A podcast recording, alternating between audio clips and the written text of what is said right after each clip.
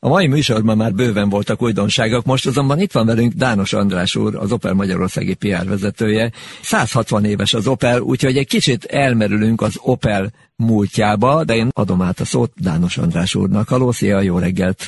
Szia, jó reggelt kívánok! Hát az idei év az, az Opel életében egy jubileum év, egyébként a jubileum, mert a 160 éves Opel születésnap, tehát az Opel cég megalapításának 160. évfordulója mellett.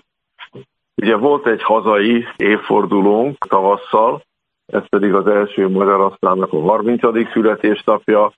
Ünnepeljük a Korza, mint modell 40. születésnapját, és megemlékezünk arról, hogy a Kadett is 60 éve született, tehát igen, van jó néhány olyan téma, amelyik évfordulókhoz kapcsolódik. A legjelentősebb nyilván a cég alapítás, ami 160 éve történt, mégpedig Rüsszelsheimben, ahol mind a mai napig az Opelnek a központja van.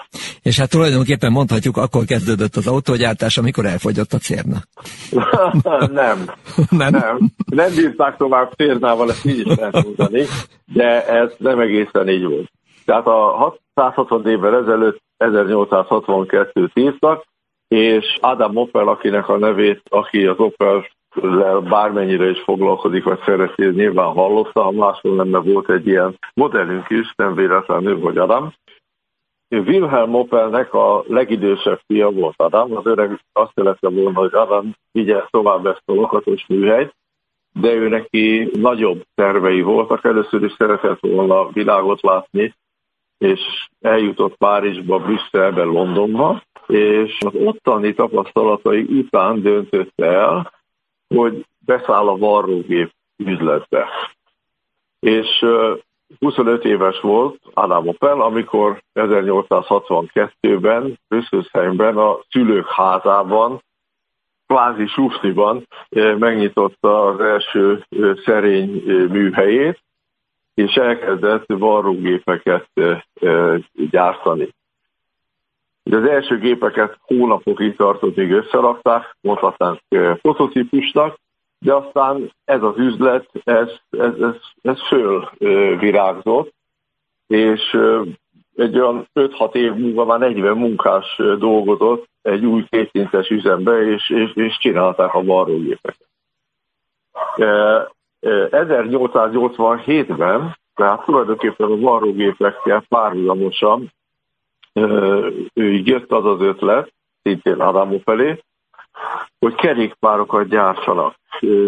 Ő először ezeket a nagykerekű velocipédeket, ami ugye elő ilyen marhonas kerék, és olyan, mint ha egy bakon ülne az ember, olyanokat látott, és olyanokat is kezdett csinálni, mégpedig úgy, hogy vett magának egyet, és, és, és konkrétan lemásolt, és így kezdte gyártani. De itt is nagyon hamar átért a, a sorozatgyártásra, és 1920-ra az Opel a világ legnagyobb bringagyártójává nőtt, 15 ezer kereskedő árult a Rüsszelsheimi bringákat. Egy pillanatra, Andris, hogyha nem felejted el, hol tartasz, akkor egy zene, és a zene után jövünk vissza. Ja. Újra itt vagyunk, és itt van velünk Dános András úr, az Opel PR igazgatója, meg a 160 éves Opel, és egyelőre most még két keréken hasítunk az úton, az első kerék jó nagy még.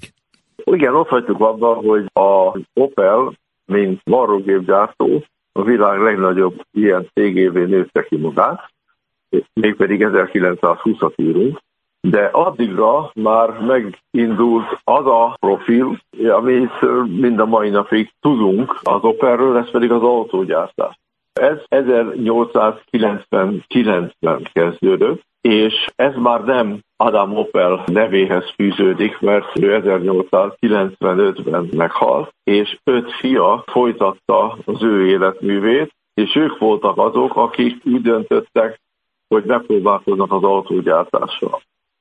1899. januárjában Friedrich Lutzmann cégét megvásárolták. Lutzmann már akkor gyártott tulajdonképpen olyan, mint egy lónélküli kis fogat, jellegű autókat, és Opel Patent Motorwagen System Lutzmann bonyolult néven, ami arra utal ugye, hogy a Lutzmann vásárolt szabadalom alapján kezdték el gyártani az autókat, de igazán akkor lépett nagyot előre az Opel, amikor egy jó tíz évvel később, 1907-ben az Opel a császári udvar hivatalos automobil szállítójával lépett elő.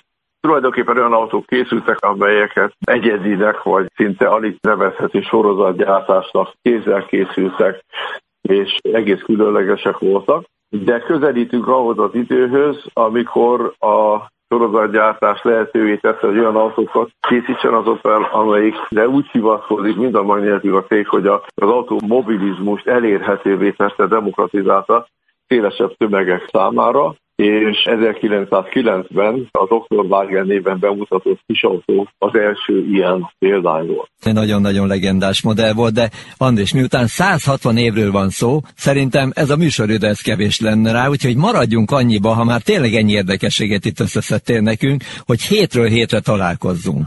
És hogyha van hozzá kedved, akkor menjünk végig kicsit az Opel történetén, és hogyha van hozzá kedved, akkor mindig egy picit, hogyha találunk olyan ellendarabot a mai idők autói között, ami oda esetleg belepasszol, akkor csinálunk egy kis összehasonlítást is, hogy manapság mit ajánlatok, és annak idején mit ajánlott az Opel gyár. Hát a Dr. Wagennel akkor most itt abba hagyjuk, és én, akkor jövő héten valonnan folytatjuk. Egy mondatot hozzátenni.